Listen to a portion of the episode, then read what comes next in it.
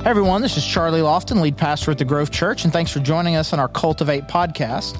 And we are in a series where we're working our way through just kind of the big picture of the Bible, the chronology of it. It's uh, we're used borrowing some material that um, I first encountered when, uh, almost 20, over 25 years ago. Uh, that's developed by Robert Cupp and Fellowship Northwest Arkansas. It's called Panorama of the Bible. We're kind of breaking the Bible down into 12 sections chronologically to kind of help us understand the big picture story of the Bible and ultimately to help us understand where the different pieces fit together. We started with the prologue, which is Genesis 1 through 11, which kind of gives us the intro to the main character of the Bible, which is God, and kind of the main conflict, which is uh, the people that He's created and the people that He created for relationship and the people that He created for worship and that He made creation so that they could celebrate and, and enjoy this with him are essentially rebellious and selfish. And how what is God going to do about that? And we we see this in the Garden of Eden. We see it with Noah. We see it in the Tower of Babel. And that gives us kind of the intro to this conflict. But then in our second one, uh, last last episode, we looked at the patriarchs, and we see this new idea that God has on how to reconcile the world to him and to restore this idea that the world be full of people who are in a covenant worship relationship with God. And so he calls Abram and he makes this covenant with him to say that he was going to turn him into a great nation and through him would bless every nation and every people every group of people on the earth. And so God has this plan of kind of raising up a group of people to show the world what a covenant relationship with God looks like. So, so the overwhelming blessing, the connection, the, the spiritual and personal prosperity that comes from that, that God's going to bless them so much that all of the world is going to be attracted to that and want to be in a covenant blessing relationship with, with the one true God. And so that we see that pass from Abraham to his son Isaac, and from Isaac he had two sons, Jacob and Esau, and it passes to to Jacob, and then from Jacob he has twelve sons, which become the the twelve tribes of of Israel. And most of the story centers around uh, Joseph, even though kind of the the the primary blessing of kind of where the uh, is is really going to ultimately come through Judah, who is going to be the um, the great great dot dot dot dot grandfather of King David, and ultimately of Jesus. So we're going to see that part of the blessing primarily go through Judah, even though the story is primarily about Joseph. But ultimately, the blessing extends to all twelve tribes, who become kind of the foundational patriarchs for the entire Jewish nation. And in that story that we left with Joseph, he is sold into slavery by his brothers, ultimately ends up in Egypt as a slave, and through some integrity on his part, some luck, quote unquote luck, but really the hand of God, he ends up as the second in command of all of Egypt, overseeing Egypt and really the whole region as a as kind of a governor and navigating them through this this terrible famine.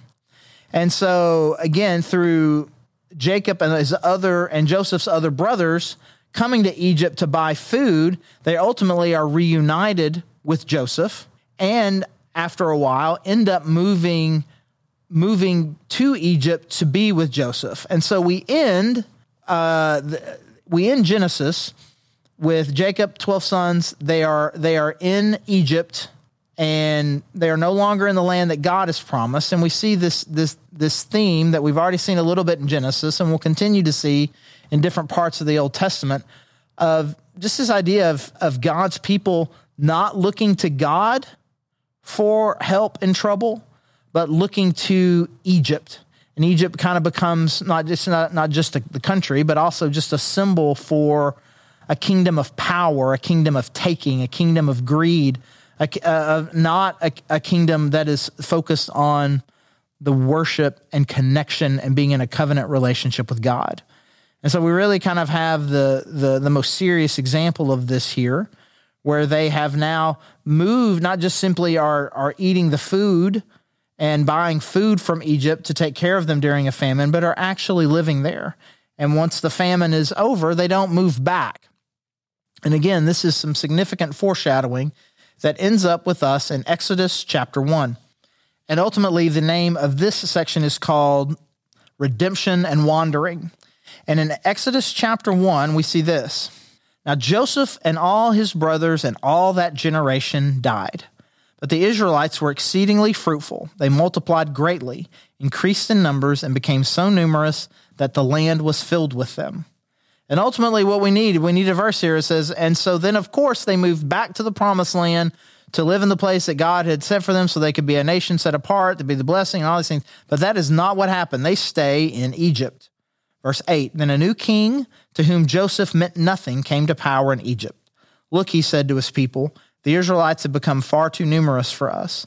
Come, we must deal shrewdly with them, or they will become even more numerous, and if war breaks out, will join our enemies, fight against us, and leave the country. So they put slave masters over them to oppress them with forced labor, and they built Pithom and Ramses as store cities for Pharaoh. So what we have here is that ultimately a Pharaoh comes into power who does not know about what Joseph did or just doesn't care about what Joseph did. Doesn't care that Joseph essentially saved Egypt and, and led them well through this famine and was second in command. They didn't, he, they didn't care about any of that. And ultimately, all they see in Israel is a, is a threat. They, they are experiencing and seeing how God is prospering them, and they see it and they see it as a threat. And so the people who have been living and depending on Egypt rather than living in God's promised land and depending on Him are ultimately placed into slavery.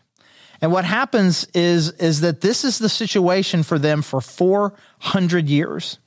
And if you just want to ask about the things that just kind of make me just kind of go, whoa, we've kind of talked about one of them with Noah, essentially him wiping out the entire population except for Noah and his family. But he's like, well, the, the grace of God was that he gave them 120 years to repent and join the Noah team, and they didn't. we got another one here. It's like, man, for 400 years they lived in slavery in Egypt. I mean, that that's that's that's serious. That's like that, that, that's that's a that's a whoa kind of moment because ultimately, by the time the story of Moses, who's going to be our main character here in this section of redemption and wandering, ultimately, the, uh, by the time we come to here, man, there is no one in Israel who ever met anyone who met anyone who was who was not a slave. So you're a young guy and you know your grandpa, and your grandpa his grandpa, he, he all the all anybody knew of anybody knew of anybody was slavery and and this dark situation. And so it really is just kind of a really heavy moment in here of just like of really what the consequences are of looking to this this kingdom this kingdom of of Egypt rather than going to and looking to God. So but ultimately it says that God hears the cries of his people and, and essentially he's going to raise up a deliverer. And that's where we meet Moses. And we meet Moses during a time when there is a significant oppression going out uh, from the Egyptians onto the Hebrews, where they're so worried about them that's like, we're just to, we need to start killing some of their, their sons. And ultimately, Moses' mom protects him by putting him in a basket and sending him down the river, which is a little bit scary, but it's better than him been dying. And then ultimately, the, the princess of Egypt finds him and raises Moses as her own son. And so what we have here is God has raised up an Israelite by by birth and still has some connections with his birth family because again just through some awesome machinations the hand of God and a very clever mom and sister the his birth mom ends up being his nursing his nurse as well but he is raised as a prince of Egypt Maybe you've seen the movie by the same name. So he's a prince of Egypt. And so what we have here is someone who is going to be raised in the house of Pharaoh, raised as, as you know, in a, in a, in a, as, as a noble, um, and has all this power, all this influence, all these connections, but is also an Israelite. And as he grows to become an adult, um, he begins to see the oppression of his own people, and his heart begins to break and then he makes the mistake of rather than doing something constructive about it, he kills an Egyptian. And the word of this begins to get out, and other Israelites are kind of taunting him about it. ultimately the current Pharaoh hears about it. It was probably a you know brother or cousin to brother, cousin, uncle to to Moses, and and he said, "Well, I'm I'm gonna, I'm going to kill Moses," and Moses has to flee. And again, the timeline of this Moses, who we can very tell is that God is going to be the one that he, God is going to use to deliver. After this murder, he he goes and lives in the wilderness for forty years. Forty years. I mean, just just just the time the timelines here of just what it really takes to kind of oh ref, reform to to to bring to bring healing. We have these pretty lengthy periods of time. But ultimately, why is there, and maybe you're familiar with this story, Moses encounters God on a mountaintop when he sees a, a burning bush that it's on fire but will not be consumed by the fire. And in that, he hears the voice of God, and God calls him to go and free the people of Israel from slavery in Egypt. Moses tries to talk back and say, I'm not, I'm not the one, not me. I'm not a very good talker. And it's like, it is you, go do it. So Moses goes back to Egypt, reunites with his brother Aaron, and together they go and talk to Pharaoh. Again, no, no regular Israelite would have been able to do this because he has the access, because of who he is. He's able to get an audience before Pharaoh and ask Pharaoh to let people go. And, and, and then, if you're familiar with this story, it's kind of the, the 10 plagues. These 10 plagues where, you know, the Pharaoh would say that he, yeah, you can let him go. I'll let him go. And then changes his mind. And God brings all of these plagues on the people of Israel, uh, against, against the people of Egypt. And ultimately, each one of these plagues, it's pretty cool when you kind of get in the weeds of it. Each one of these plagues is connected to one of the gods of Egypt. And so he's make he's communicating both to his people, the Israelites, and to the Egyptians that the gods that they have put their faith and their trust in are actually controlled by the capital G God. These are not real gods. Capital G God is the real God. And that the God of Israel is the real God. And so even in these plagues, we are seeing moments of God reaching out to the Egyptians like you don't understand what you've done here. You you have God's people. You need to repent of these false gods and you need to understand recognize the blessing that I have on my people and rather being threatened by it by enslaving them, by trying to murder them, you need to reject your gods and follow me. And so even in the punishment there are glimpses of God's grace and his desire not just to redeem the Israelites, but to also let that blessing spread to the Egyptians. And so he is giving, even in, especially, I think, in all of these plagues, he is giving opportunity for the Egyptians to, to turn from all of their own sin and recognize God and follow God instead. And I think also we see the, the incremental nature of these plagues that some that, that, that they get progressively worse. He's just giving them an opportunity. But it ultimately ends with the firstborn of every family in Egypt uh, dying, and ultimately Pharaoh finally releasing uh, the Israelites to go. So Moses is leading them. They ultimately get to the Red Sea, and they're not going to have a difficult time crossing. And at that point, Pharaoh changes his mind and sends his army after them. And again, a story that you may be familiar with. God is there with them. Moses lifts up his hand, the Red Sea parts. The Israelites walk across on dry ground, and by the time they get across, the army is behind them, and they get swept up in um, by the water, and God and God saves them. And so now we have them on this journey as they're moving from Egypt to the back to the land that God has promised them, the land where Abraham and Isaac and Jacob, where they had all lived, to go back to that from Egypt. And again, this story has just a lot of cycles to it where they they get concerned, they get frustrated that God isn't providing well enough. And we see a combination as we see all throughout the scripture of a very gracious God who is very patient but at the same time is there are consequences for the sin and rebellion against God. And kind of one of the culminating moments of this happens in Mount Sinai. In this Mount Sinai, they kind of have this renewal of the covenant. Uh, Moses goes up the mountain to meet one on one with God, which is where he gets the Ten Commandments, which kind of start then uh, the law. And while this is happening, Aaron, his brother, and all the people, Moses has gone too long, they get scared and they decide to build a golden calf idol.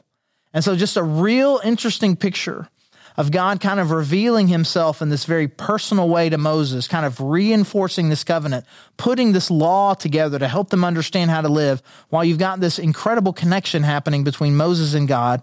We've got this people dancing around this golden calf and, and worshiping an idol that is meant to represent God.